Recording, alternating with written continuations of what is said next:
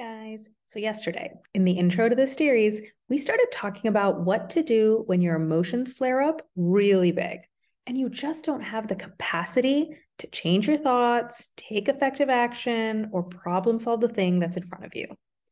In those situations, you need to take your focus off your external environment and put your focus on your internal environment. You need to decide how you want to think about the thing that is currently happening inside of you. And yesterday, I gave you four unhelpful ways that people often think about the thing currently happening inside of them. And when I say unhelpful, I don't mean that it's a stupid way or morally wrong way or even that it's an unhealthy way. I call it unhelpful because it's creating more of something that you don't want. These ways of reacting cause the thing that's happening inside of you to get bigger and bigger. And you just don't want that. So it's not about measuring up to some external third party standard of goodness or smartness or wellness. It's just about figuring out what gets you to the goals that you have for yourself. What creates the life and the experience that you want? So, after I gave you the four unhelpful ways that people usually react to what's happening inside of them, I told you I'd give you three more helpful ways to think about it. And by the way, I've changed my mind because I'm actually going to give you four more helpful ways over the next few days. So let's jump in to more helpful way number one. If you can get your legs waxed, you can manage your stress. So let's take a big uncomfortable emotion like stress or fear. You can think of that uncomfortable emotion as being made up of three separate components. Component number one is the thoughts. This is the part where your brain goes off to the races, coming up with hypothetical scenarios about what's going to happen next, what they're going to say, what they're thinking about you, what you should have done differently, all that stuff. Component number two is physical discomfort. This is your heart racing, your stomach flip flopping, cold sweats, shaking hands, all of that. And component number three is urges to do things.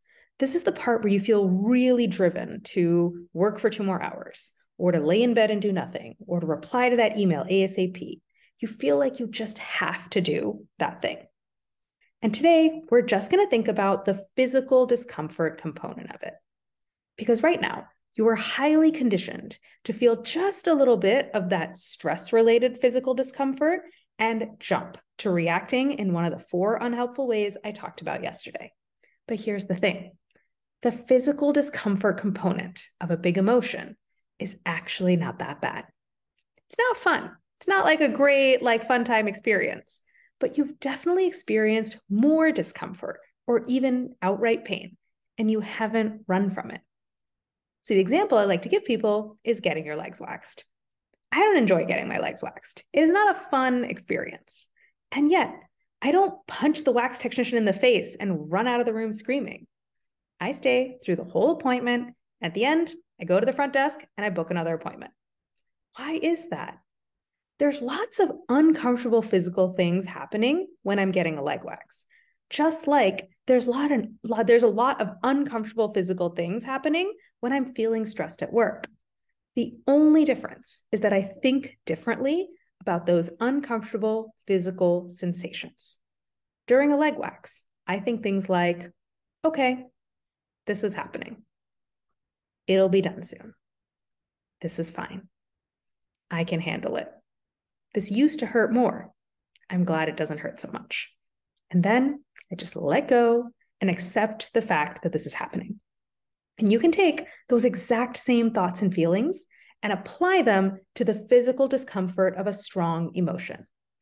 And if getting your legs waxed isn't a good comparison for you, think about other physically uncomfortable experiences like walking around with wet socks, being outside in the cold for 20 minutes without a jacket, carrying a heavy toddler around for an hour or two, getting a vaccine, getting your blood drawn, doing a tough workout.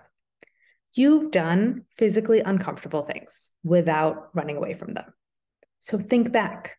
What did you think and feel in those moments? that caused you to just be okay with the discomfort and keep on going. Because that is exactly what you need to think and feel about the physical discomfort component of a big emotion.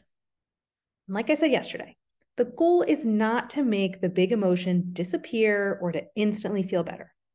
The goal is to not add even more fuel to the fire and to give the emotion space to resolve itself in its own time.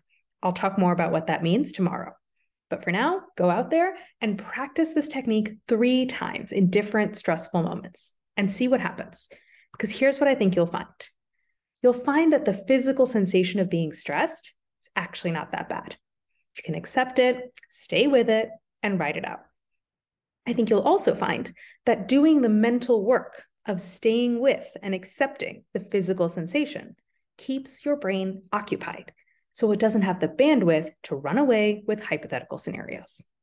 And I think you'll find if you can stay with the physical discomfort rather than running from it, it won't feel so necessary to follow your urges to do things.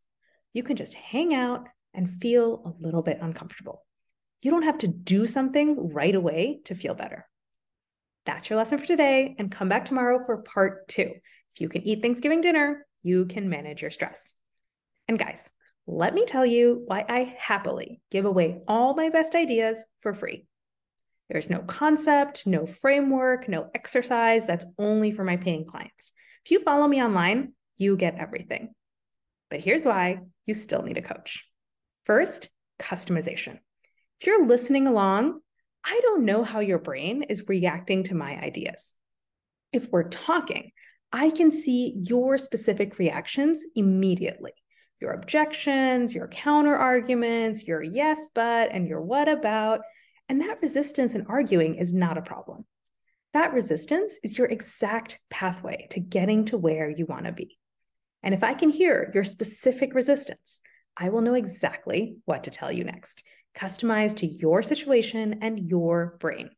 I'll say, let me explain it another way. Let's try another concept. Let's take this angle instead. How about this?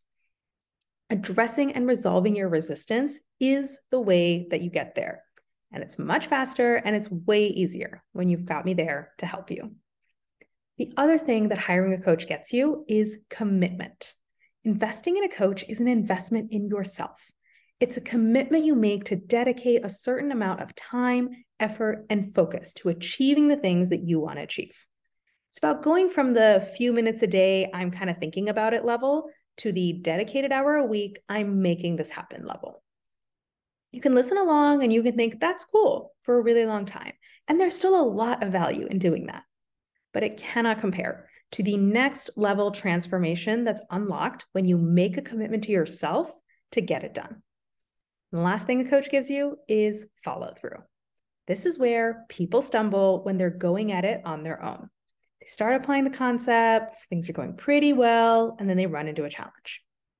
How you respond to the challenge is the determining factor for whether you'll be able to do the things you want to do and create the life that you want.